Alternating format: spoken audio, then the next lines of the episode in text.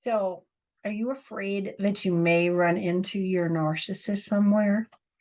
If you're no longer together and fear is like controlling that you won't go to the old um, movie theater that you guys used to go to or your favorite restaurant where you're avoiding places because you are so afraid that you might see them. This is really common. I'm still worried someday I may run into my narcissist.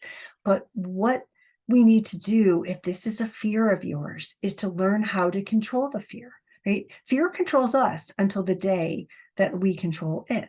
And we control it with a with a plan. What would I do if I saw him or her? And it's different in different situations. And and I, I just got off like two calls today and I was like, oh man, I got to make a video about this.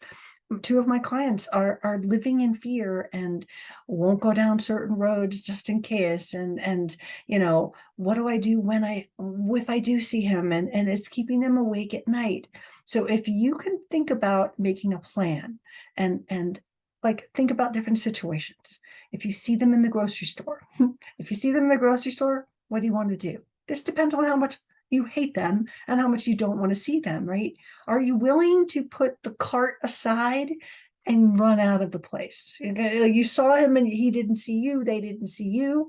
Um, then maybe getting out and hiding and just being like, I'll go to my car and I'll sit there and I'll make sure that, or run away and don't come back until you think that the, the coast is clear that's a plan, right? Is it the best plan? I don't know for you and your situation, but having a plan is better than not having a plan because now around every aisle at the grocery store, you're afraid, what if they come around the corner and what if I see them? What will I do? So that's one option is to obviously run away, get out of the restaurant, cross the street if they're on the other side of the sidewalk, avoidance, right? Get away from them. The other part is to have the plan of, you know, look down, ignore, could do that. You could do so many different things, right? Um, plan on different situations. I usually tell people a store, a grocery store, right?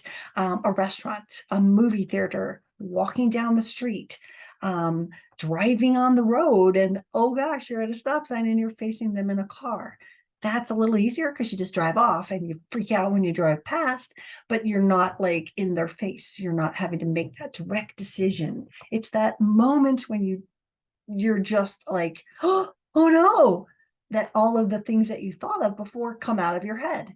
So having a plan that if I see them in this kind of situation, I will do this, I will do that, and plan for these situations so that you do not let the fear control you there will be a time where you may see them again, especially if you live in a close proximity. Narcissists tend to like move down the block. So it's not a fun and pleasurable experience to have that fear going through your heart all the time.